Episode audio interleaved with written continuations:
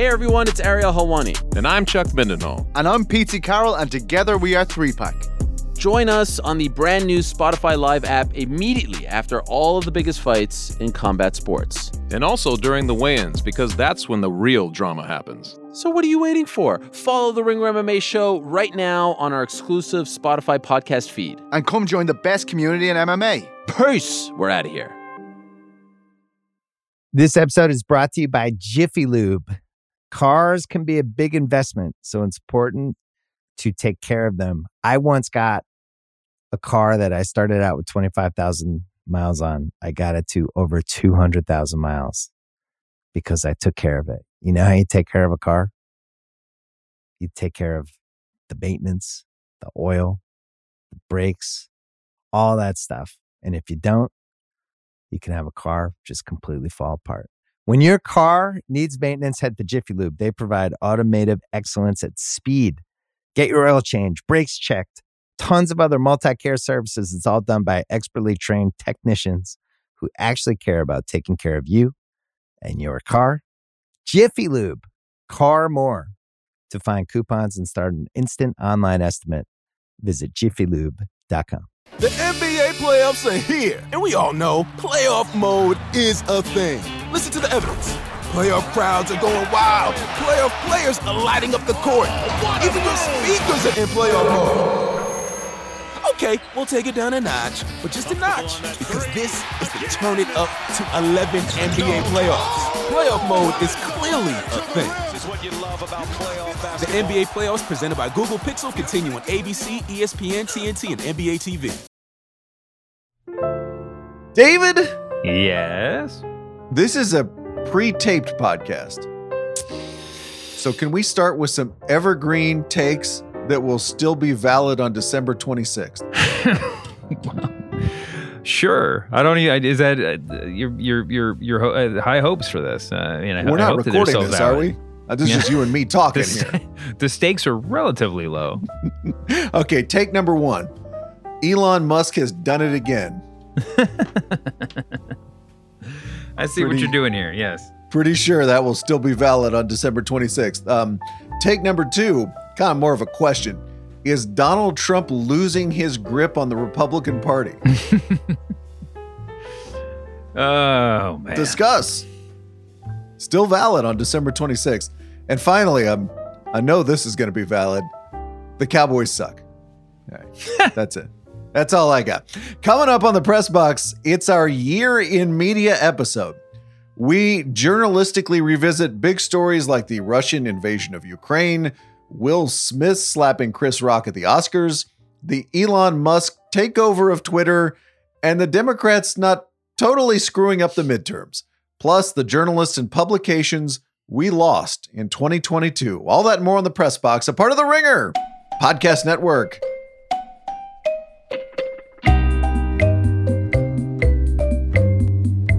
Happy holidays, media consumers. Bryan Curtis, David Shoemaker, producer Erika Cervantes. Thank you for hanging out with us on your holiday, if you were indeed taking a holiday. David, I thought we'd call our year in media podcast The Takes We Had. okay. Times Magazine has the lives they lived. This is the takes we had. And by the way, we're not going to revisit too many of our takes from 2022. Oh. I'm Thank still smarting over the grand old party still got it on election night. How'd that one turn out? Got a few stories for you from 2022, some big and of world historical importance, some not so much. Let's go through them and remember a little bit about them and also how they were covered. Let's start right. in January. The New York Times buys The Athletic. Hmm. How do we look back on that media transaction? Oh man. Well, with binoculars for one thing, that seems like so. I mean, it was so long ago, but I can't believe that was this year. Um, I think that there is a lot to be said for the fact that it feels like relatively little has changed. Um, Mhm. I think, regardless of your thoughts on the athletic, I think anybody um, that's working for any media company that is acquired by another company. Uh, the best possible scenario is that things proceed relatively unchanged. Now, who knows what's going to happen in the years to come? But so far, um, it's been pretty. You know, the water's been pretty steady. Um, I, I think that you know, you and I were both sort of geared up for more integration. You know, more more more attempts at sort of streamlining the, the New York Times sports page and comparing it. I mean, and and and finding its place alongside the Athletic. Um, so in terms of grading on the on the uh, you know popcorn scale, it's gonna it's gonna it's gonna rate pretty low. But uh, like I said, I think it's overall it's pretty good. They still produce really good content, really necessary content. Um, and you know, as it's been since the start, uh, the vast majority of that, vast, vast, vast majority of that is on the sort of micro level, which is um, not, you know, which is a dying art in so many ways. So, um, you know, I, I think hats off to the New York Times for understanding that a that's where the value is in the company, and b, um, you know, Eh, tamper as little as possible until you figure out eh, you know it, until if when and if you figure out what the next phase is there's definitely some sorting out that's going to happen mm-hmm. we've all heard rumblings or at least i've heard rumblings that you know what the budget for writers to travel at the athletic which is if you're doing old school beat writing of the dying art you talk about is important how much of that are they going to be able to continue to do? Athletics got a new executive editor, Steve Ginsberg, who came over from the Washington Post. Does the Times's vision of the Athletic, which as you say has been fairly stable from the Athletic it bought, mm-hmm. does that change? Is that going to get smaller in terms of the number of beats they're going to cover? Are they still going to have this big, broad, let's get as much of the world in as we can vision of sports writing? Mm-hmm. I am also interested, as you say, to see what happens to the Times' own sports section, which the day before we recorded this pod and my print issue had three articles. three articles.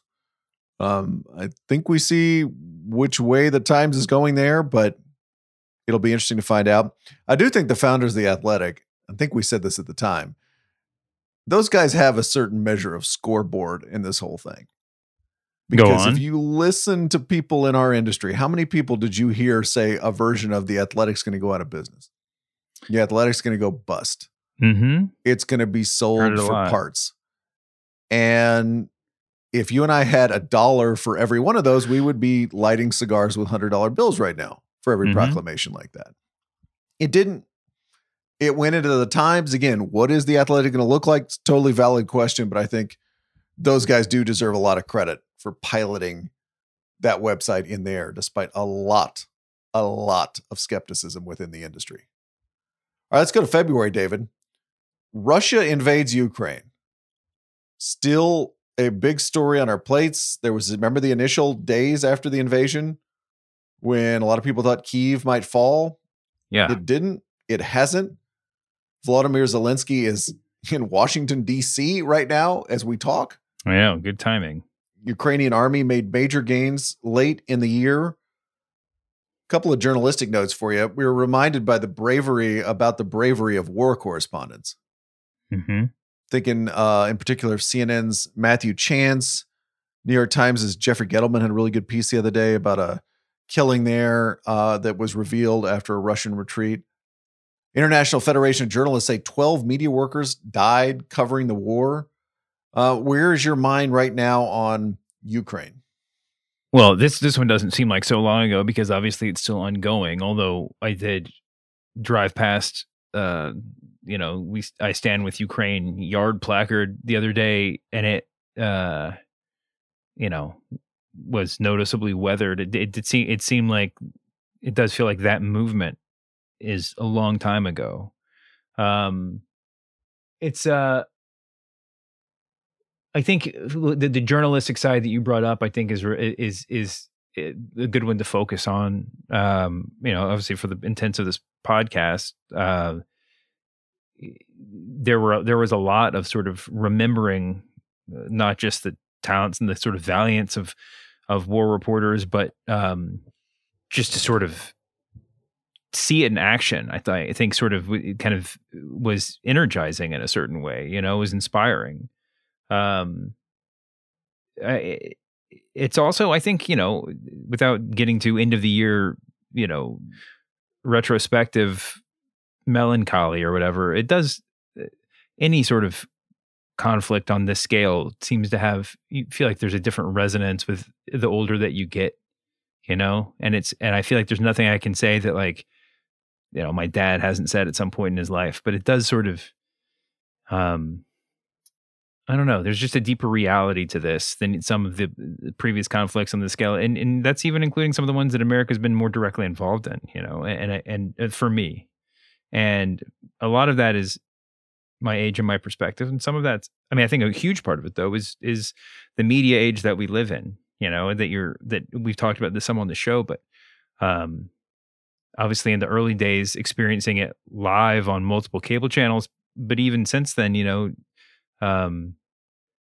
experiencing on social media and and and traditional media and everything else i think it's um it's uh I think it's a testament to the journalistic ability to sort of continue telling a story over a long period of time and to continue to underscore the significance of something. And and and and certainly there's failures to that in that count too. I don't know. What do you, what what's your take? Over a long period of times, that's a really interesting idea because I remember you and I talking in the first couple of weeks when all of us seemingly were so transfixed by news from Ukraine Mhm. and we're talking about it so much and you you saw the eyes of of a lot of Americans on that story. I think we were talking about it in the context of CNN and cable news and you know scrambling to cover a story like that. It has been interesting to watch it um the way Americans sort of think about it and pay attention to it Mhm. over the course of many many months.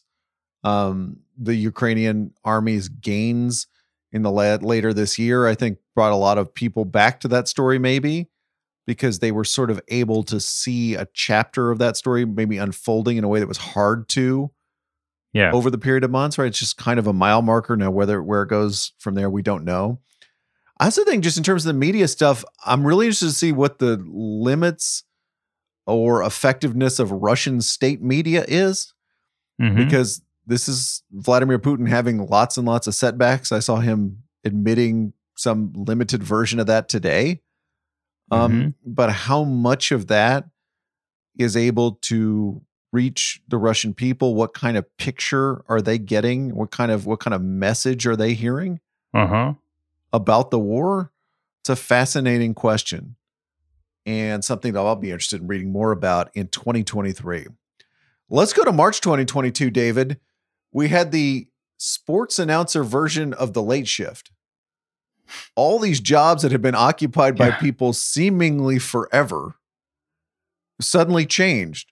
Troy Aikman and Joe Buck, who had done 20 plus years at Fox, suddenly go from Fox to Monday Night Football on ESPN. Mhm. They're replaced by Kevin Burkhardt and Greg Olsen.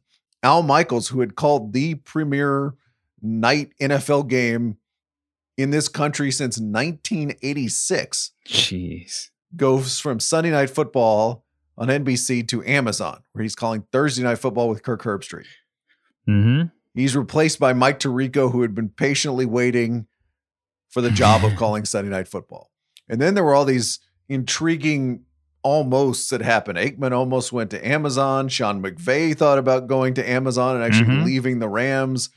Al Michaels one was thinking about going everywhere before finally going to Amazon. How do you look back at announcer late shift? It's been um I think it's interesting how well for one thing how I don't know, might be in the minority on this, but how little it sort of affected my viewing habits or my my experience watching games.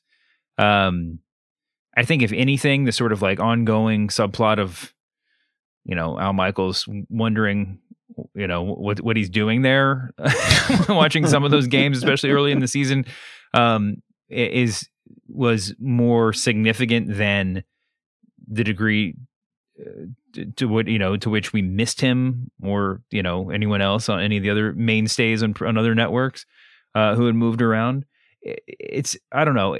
Um, I think that we'll look back on. I think I mean as as much money as was handed around, you know, as much as as as as seismic as some of those shifts seems to be. I think that we'll probably look back on 2022 as and all of those giant contract offers as just the sort of parting shot that led to YouTube getting Sunday ticket and like just a sort of like reinvention of the entire I mean I think that will be the the landmark you know and I think that I think that everything else will be um will will, be kind of pretext for that meaning the end of broadcast television, the last blast of broadcast Yeah. television, and the start of the next thing, mm-hmm which is streaming. I totally agree. And I think that I think just football being on Amazon yeah at all is a lot more significant than who's calling a football game. yeah And I say this as somebody who thinks about announcers way too much. But it was interesting, right? Because that whole thing when it was like $18 million, $17 million, $35 million for Tom Brady, mm-hmm it started this discussion about how much are announcers really worth? What are they worth? And the answer, I think, after watching a year of football with everybody in different spots, is something. They're certainly worth something. But in terms of this, like changing your viewing experience, it doesn't all that much. I mean, I still think the the the notion of sort of continuity of stability, well, uh, pre-existing stability is still is very important, right? I think that the the impression that Amazon is a serious football outfit is probably worth whatever they paid for the announcers and certainly for the contract or whatever. Uh, but- Absolutely.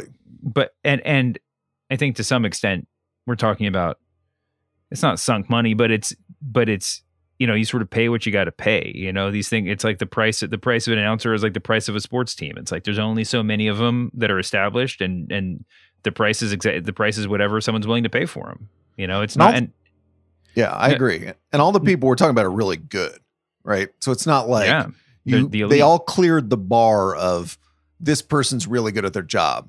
hmm This person deserves a job like this, whether it's on network or Amazon or whatever it is. Yeah. I mean, who knows in a time of sort of like new media expansion and also just like contraction in different ways.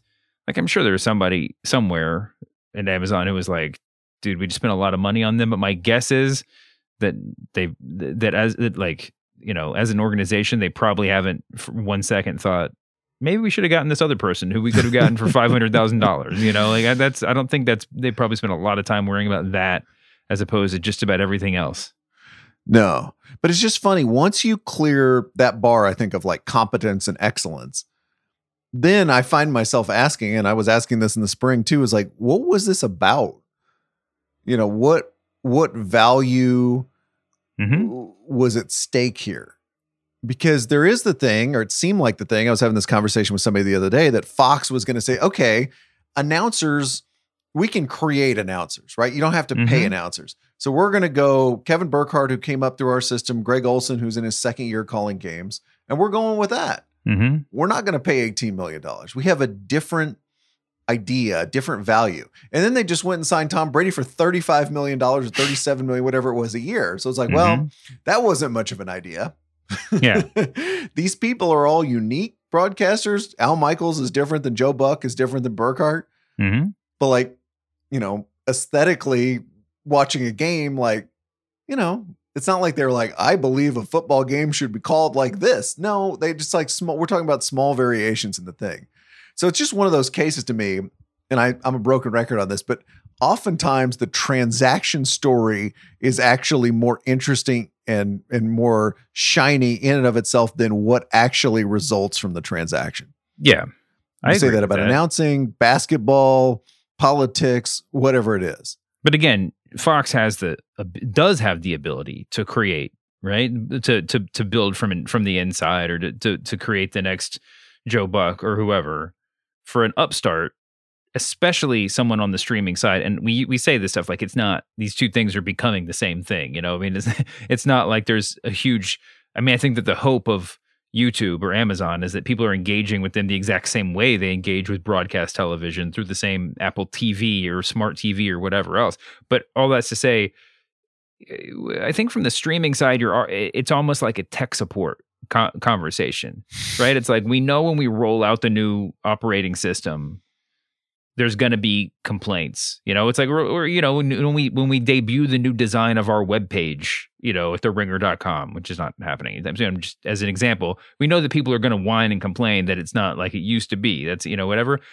The the most important thing is to be able to like get a handle on ha- have have an expected number of complaints have a manageable number of complaints be able to have some some sort of like grasp on the situation and not be caught off guard. And the way that you do that and this in a in when you're launching a sports broadcast is to you know we know that people complain about every single football play by play and color commentator in the you know in existence. Yes. But that's sort of the beauty of it. We know what we we can predict the complaints about these guys that we're giving fifty million dollars to. You know, we know right. exactly, and and and maybe those that'll take a little bit of the of, of, the you know if if if they're complaining about the broadcaster and not complaining about the lag time or whatever in the stream, then that's a positive. You know, that works. Next moment, let's go to March. Will Smith slaps Chris Rock at the Oscars. You know what my abiding memory of this is? What? In a very narrow TV production kind of way. The American broadcast completely missed it. they had the wrong angle when Will Smith went up to the stage. So you really couldn't tell whether he actually hit Chris Rock mm-hmm. or not. And then they bleeped everything out because heaven forbid we can't let celebrities talk on a celebrity award show. Mm-hmm. And all of us who are watching TV, one of the most amazing moments of live television that we'll, will ever see in our lifetimes. We had to go to the foreign broadcast on Twitter to find out what happened. It didn't make any sense if you were watching it on television. That's just, that's phenomenal to me. Mm-hmm. That somehow, and again, I understand, you know, censors, and you push the button, and you're like, "Wow, this is." we don't. You, there could be nothing more shocking than that if you are in the production truck. I mean, there's just mm-hmm. no, there's almost nothing that could possibly happen that would blow your mind, like Will Smith hitting somebody on stage for real at the Oscars. Yeah, but but it didn't get on American television. It never made it we had to reconstruct it through Twitter and other stuff. Yeah. Yeah, it, I think that's that's a really important point. I mean, I think that sort of, but as a corollary from that, I mean, you as someone who saw Chris Rock do his stand up bit discussing this, uh, it's interesting that you go to that because I think from where I'm sitting, it's it's shocking how little sort of there we've dealt with that moment since it happened. Like what I mean, that says a lot about our modern modern media structure. I mean, I don't know that we needed like a more public mea culpa from Will Smith, or we need, didn't need them to shake hands on national television or like whatever.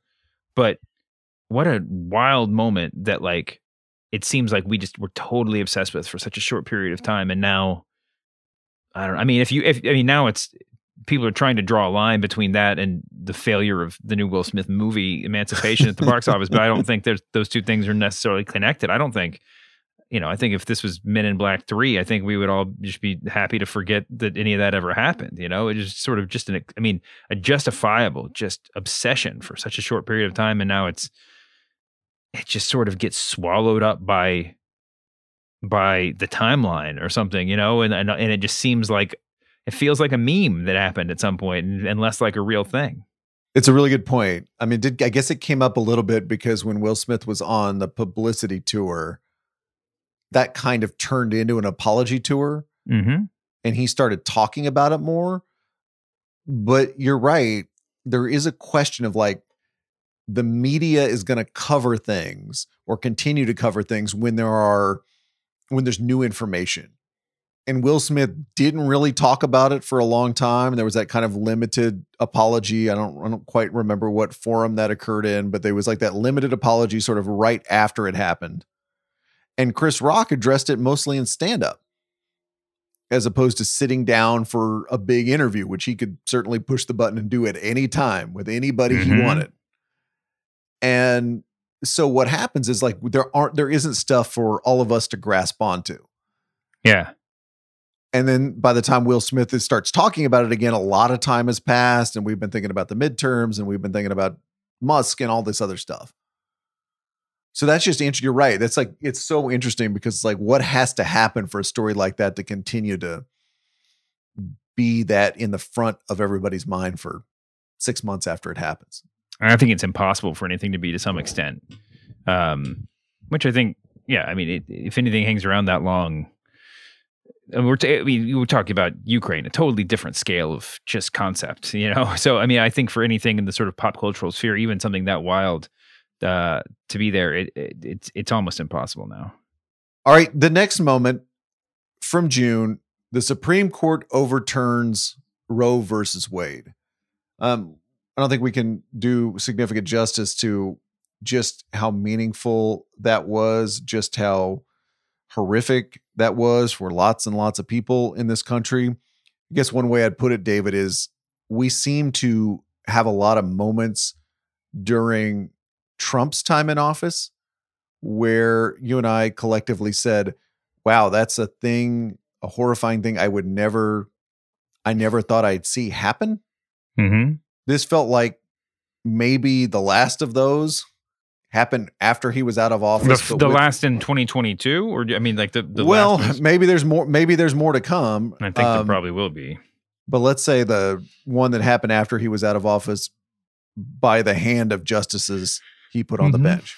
How do you think about the end of Roe v. Wade? Yeah, I mean, it's um, uh, well, I mean, it's hard to imagine anything that was more that would be more sort of terrifying, uh, you know, confidence shattering, um, uh, embarrassing, uh, you know, difficult, problematic. I mean, you can just, you know, so many words could be applied.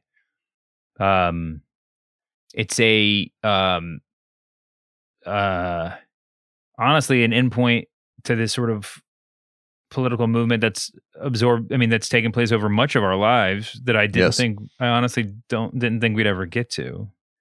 And you know you're right trump put the people on the supreme court that made it happen. I think probably any republican in that seat would have done would have put the same or similar people on the supreme court. But i do think there's and there's a parallel to trump is that it's a sort of it's that sort it's that um the sort of almost farcical endpoint to this movement you know that it's uh I mean, I'm embarrassed to say that I thought that, that, there is part of me that thought this would never happen, but also I don't think that the people that like, you know, I don't think Mitch McConnell 15 years ago, 10 years ago, five years ago would have thought it would have ever happened. I don't think that was the point. You know, I think the point was just getting votes, and and um and you know here we are. Um, thankfully, it seems like well, thankfully, I mean, I think that I think that it's it's a it's a such a significant issue. I mean, such a such a real like it just matters so fucking much that that uh, I I think that it will continue obviously to have a ton of political and social relevance, and I think that we'll be telling the story of how this thing gets fixed over the next hopefully couple of years, but probably more. You know, I think that that's um, and I think you'll probably be able to sort of plot the course of of like American history on that a little bit. You know, it's just that we got to the point where that happened, and then hopefully we'll get to a point where where reason and humanity and everything else prevail. The NBA playoffs are here, and we all know playoff mode is a thing. Listen to the evidence. Playoff crowds are going wild. Playoff players are lighting up the court. Even your speakers are in playoff mode. Okay, we'll take it down a notch, but just a notch, because this is the turn it up to 11 NBA playoffs. Playoff mode is clearly a thing.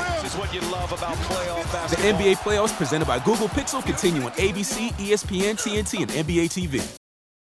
Let's go to August. You'll remember then that Brian Stelter, host of Reliable Sources, media writer, newsletter writer at CNN, was ousted by the new regime. And you and I got our first peek at what the future of that network might look like. Jeff Zucker run it for a long time. Chris Licht is now in.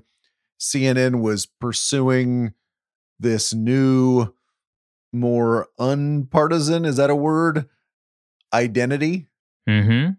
which felt like they were renouncing some of their old identity, the one they had developed over the Trump years.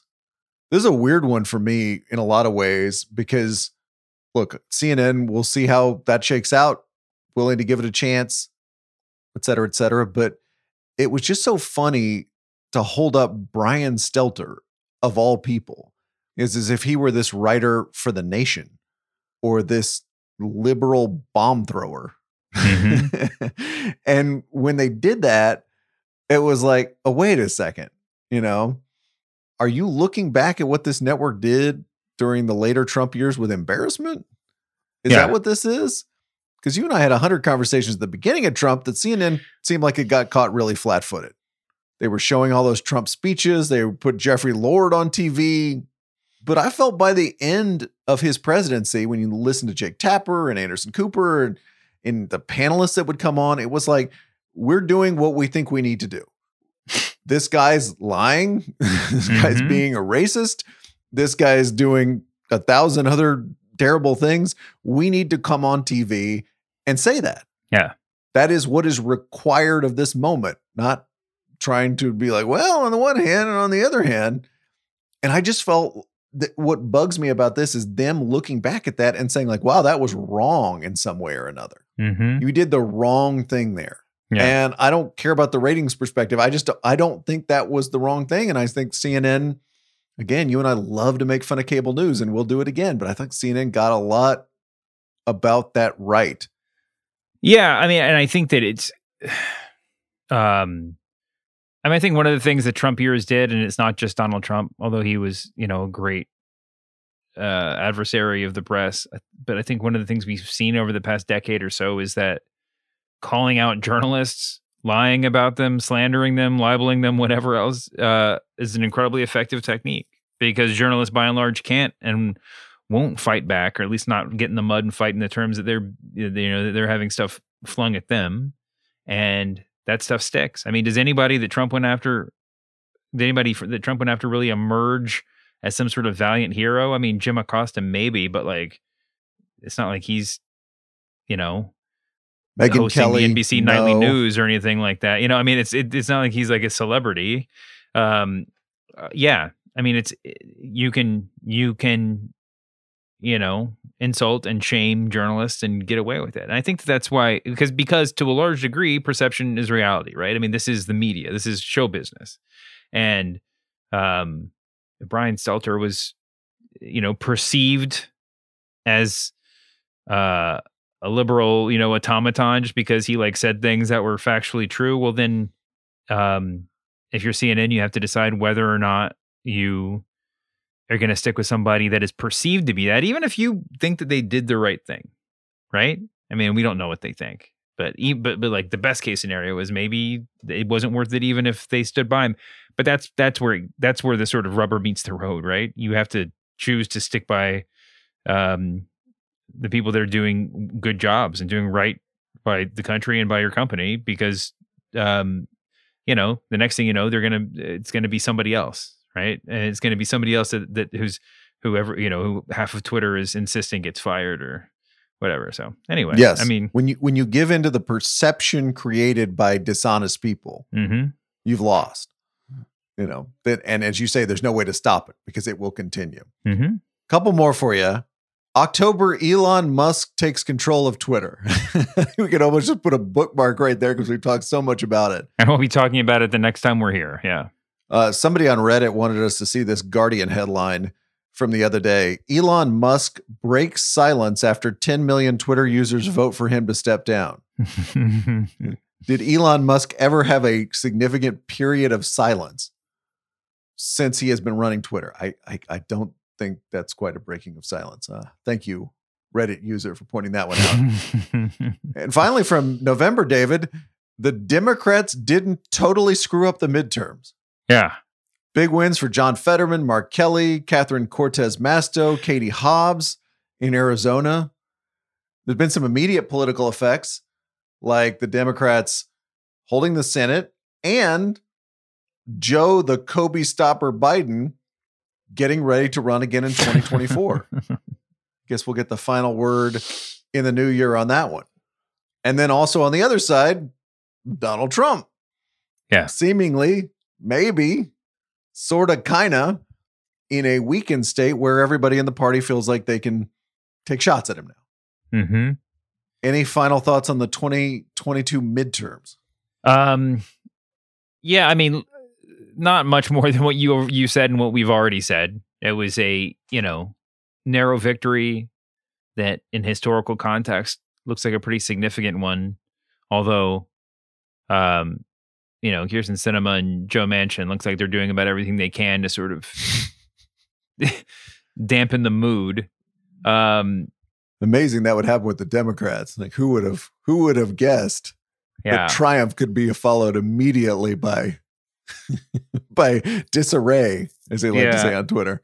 um the you know uh, i think that the trump candidates losing is is kind of overblown in terms of what that means for trump um because obviously this was an election that was about more than one person's endorsements but um but i do think there's some sort of bellwether stuff in there and i do think that uh i don't think it means trump is eminently weak, beatable, whatever else by someone in the party or outside of it. But um, but uh, I don't know. I, I really hesitate after everything we've been through, um, with you know over the past five ten years to to oversimplify to make any broad proclamations. Don't want to be too expansive, even at the end of the year.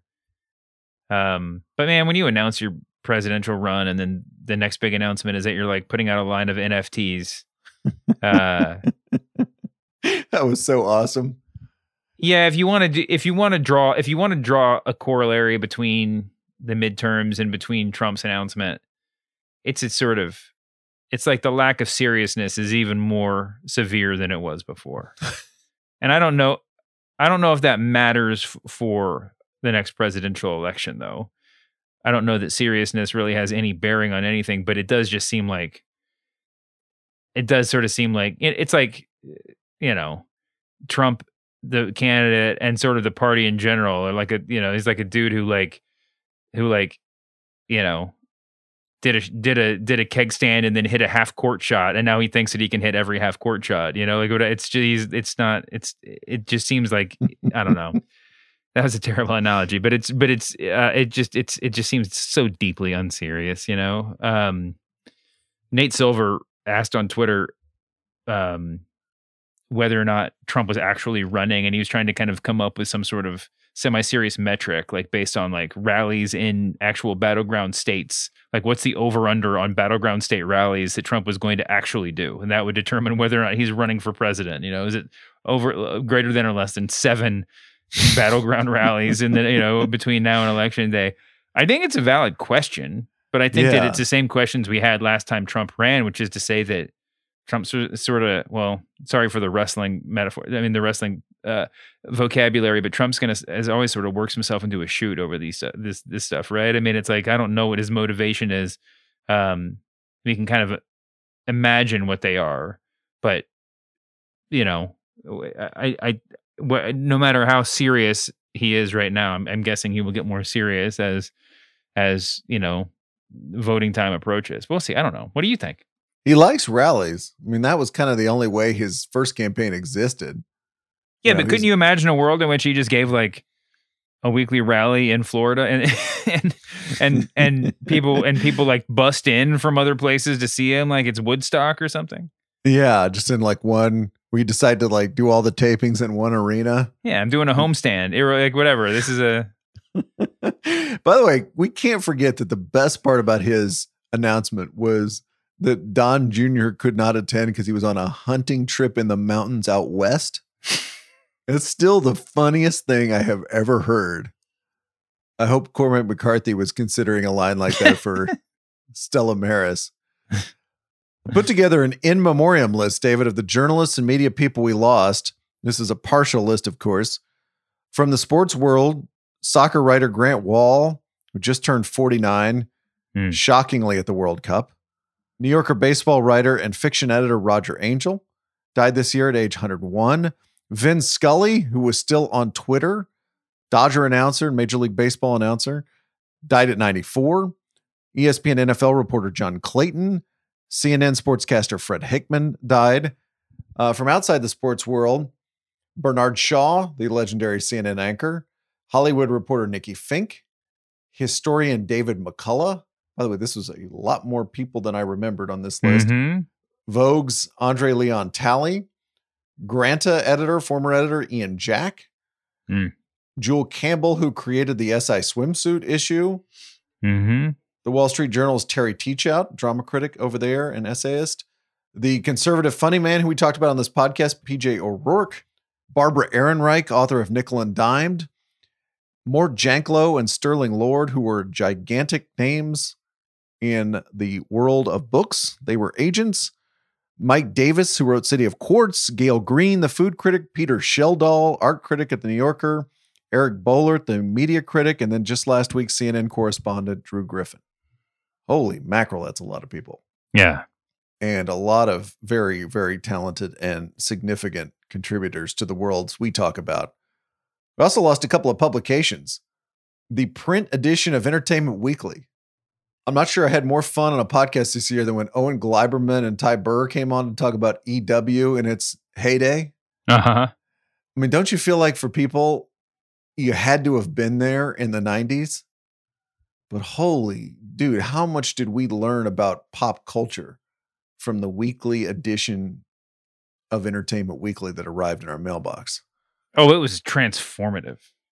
I mean, it's it it introduced. I th- I mean, as a, you know, we didn't have the Hollywood Reporter or anything like that growing up. You know, and when Entertainment No. Weekly took off, it kind of gave us the vocabulary to think about the film industry. You know, Mhm. it showed us. I mean, and obviously it's a very specific angle, but like, dude, we weren't thinking about that stuff in that way before. Um, you know, the the the the the, most information, the most like the most complicated thing you knew was like what the highest grossing film of all time was before that. You know, and and maybe you learned that from Entertainment Weekly. Um, it was it- yeah, it, it was. It's it's wild how significant it was, and the fact that it was weekly, I think, added to its significance. I do think that being a weekly sort of allow like leaves you exposed to be totally just eaten alive by the internet when when you know that and when when just sort of web publishing and social media just occupy so much of our lives.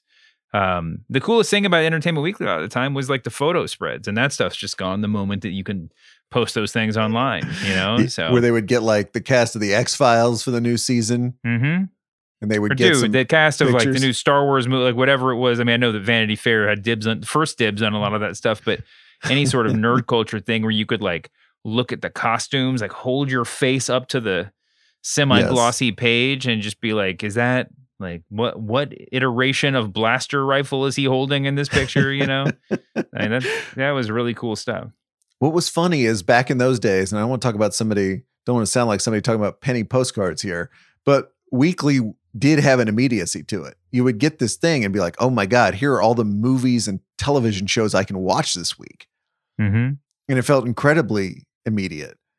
Um, it also was interesting because it was this gateway to nerdery. You talk about nerd culture. Mm-hmm. That was that was on the edge of how nerdy you could be in a mainstream publication at the time. Probably was the leading edge of how nerdy Yeah. you could be about Star Wars and Harry Potter and all these other things. Um, that was a gateway drug to the nerd culture world, the vulture world, the ringer, everything we have now.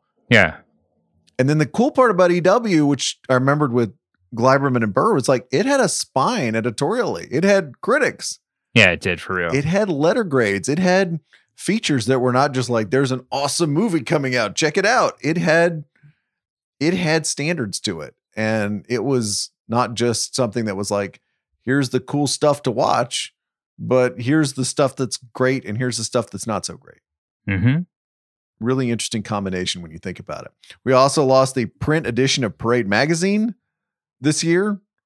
By the way, this weird state of journalistic quasi death is you lose the print edition, but you still exist in some form, at least notionally on the web. Yeah. It's kind of interesting. Long form is still a podcast, but it stopped recommending articles in 2022. Washington Post magazine was just shuttered a couple of days ago by management over there. And finally, we lost Bookforum Mm-hmm. just a week or so ago. Any thoughts on that publication for people who might not have been reading Bookforum or have worked in the world where Bookforum had some sway? I mean, it, it's one of the more shocking losses uh, in a list that you know, a long list this year, and and, and certainly in, in previous years uh, when you tally them all up. Bookforum just sort of seemed like I'm not quite sure how it was ever super profitable, so I don't really know what you know what the. It, it, seems weird that it would ever get to a point where it couldn't continue. Um, also, it sort of seems like in this day and age that there, you know, there's always it seems like there's always a half life or the ability to find to discover a half life for journal for you know outlets like that, like. Uh, and maybe it still will, you know. I mean, I'm not just talking about like the Sports Illustrated apparel line, but also just like why not could you not sell Bookforum to somebody who would continue it as a blog or you know whatever mm-hmm. um uh but yeah i mean it's it was one of the most sort of low key but intrinsic pieces of the sort of book world. And um you know as a reader as an editor you know as someone who worked in publishing but also as particularly as a reader it's like when you pick up a paperback book and you look on the back well you know if there's like a glowing blurb from the New York Times, you know you, there's some level of significance conveyed by that. But if you if you're looking for like the two or three sentence blurb that actually like can convince me to buy a book, Bookforum was up there. You know, Bookforum was maybe cream of the crop. Um, and yes, may, I mean, yeah, I'm just trying to think of. I mean, it's like weirdly like, yeah, Bookforum Book. There's nothing with the consistency of Bookforum. Um, and it's just incredibly like disheartening that they would disappear. He is David Shoemaker. I'm Bryan Curtis. Okay, and on a high note, why don't you? God. Production magic by Erika Cervantes. I didn't mean for this episode to sound so downbeat, but that's okay. Right? This is this is news. This is this is media stuff. I don't know that this ever feels quite as jolly as some other as some other beats in this world. Coming up this Wednesday on the press box, Stephen Rodrick is going to join me to talk about the piece he wrote 10 years ago on Lindsay Lohan and the director Paul Schrader making a movie together. If you want to go find it on Google, go find it and read it. You will really enjoy the backstory. David Shoemaker and I are going to sail away for the holidays. David's going to celebrate a birthday happy early birthday. Got some plans Thank for you. that you want to share with us? Um, I don't actually know. I don't have any plans. Usually, I, um, you know, my my my younger son is going to be four on January first, so my birthday just generally fades into his birthday. Um, you know, it's a good way to be. Mine's December thirty first. Then you're obligated to stay up till midnight anyway because it's you know the the ball drops or whatever, and then you know it's somebody else's birthday. So I pass the torch as the ball drops, and yeah, I think we're probably going to celebrate him a little bit more than me this year. I loved it when we lived together because on New Year's Eve we'd have what passed for a nice dinner mm-hmm. early to celebrate your birthday. Yeah, and I think I would pay or try to pay if I had any money, and then the night would just turn into New Year's Eve. Yeah, so we'd still be celebrating, but it would just it was kind of a chocolate in my peanut butter kind of holiday. Yeah. I'd always go to somebody else's party or event. And then at midnight, people would start buying me the drinks. Like I would yeah. just sort of like co-opt whatever was going on. Be like, you know, it's his birthday too, right? Yeah, or not at midnight. Like once we got there, I was like, wait, yeah, you're here. Say, you're here on you were cut off. You're here on your birthday. Like you're doing this instead of something. Let me get you a drink. like, do you know what kind of plans we normally have? Not a lot. All right, more lukewarm takes in 2023. See you then, David. See you later, Bryan.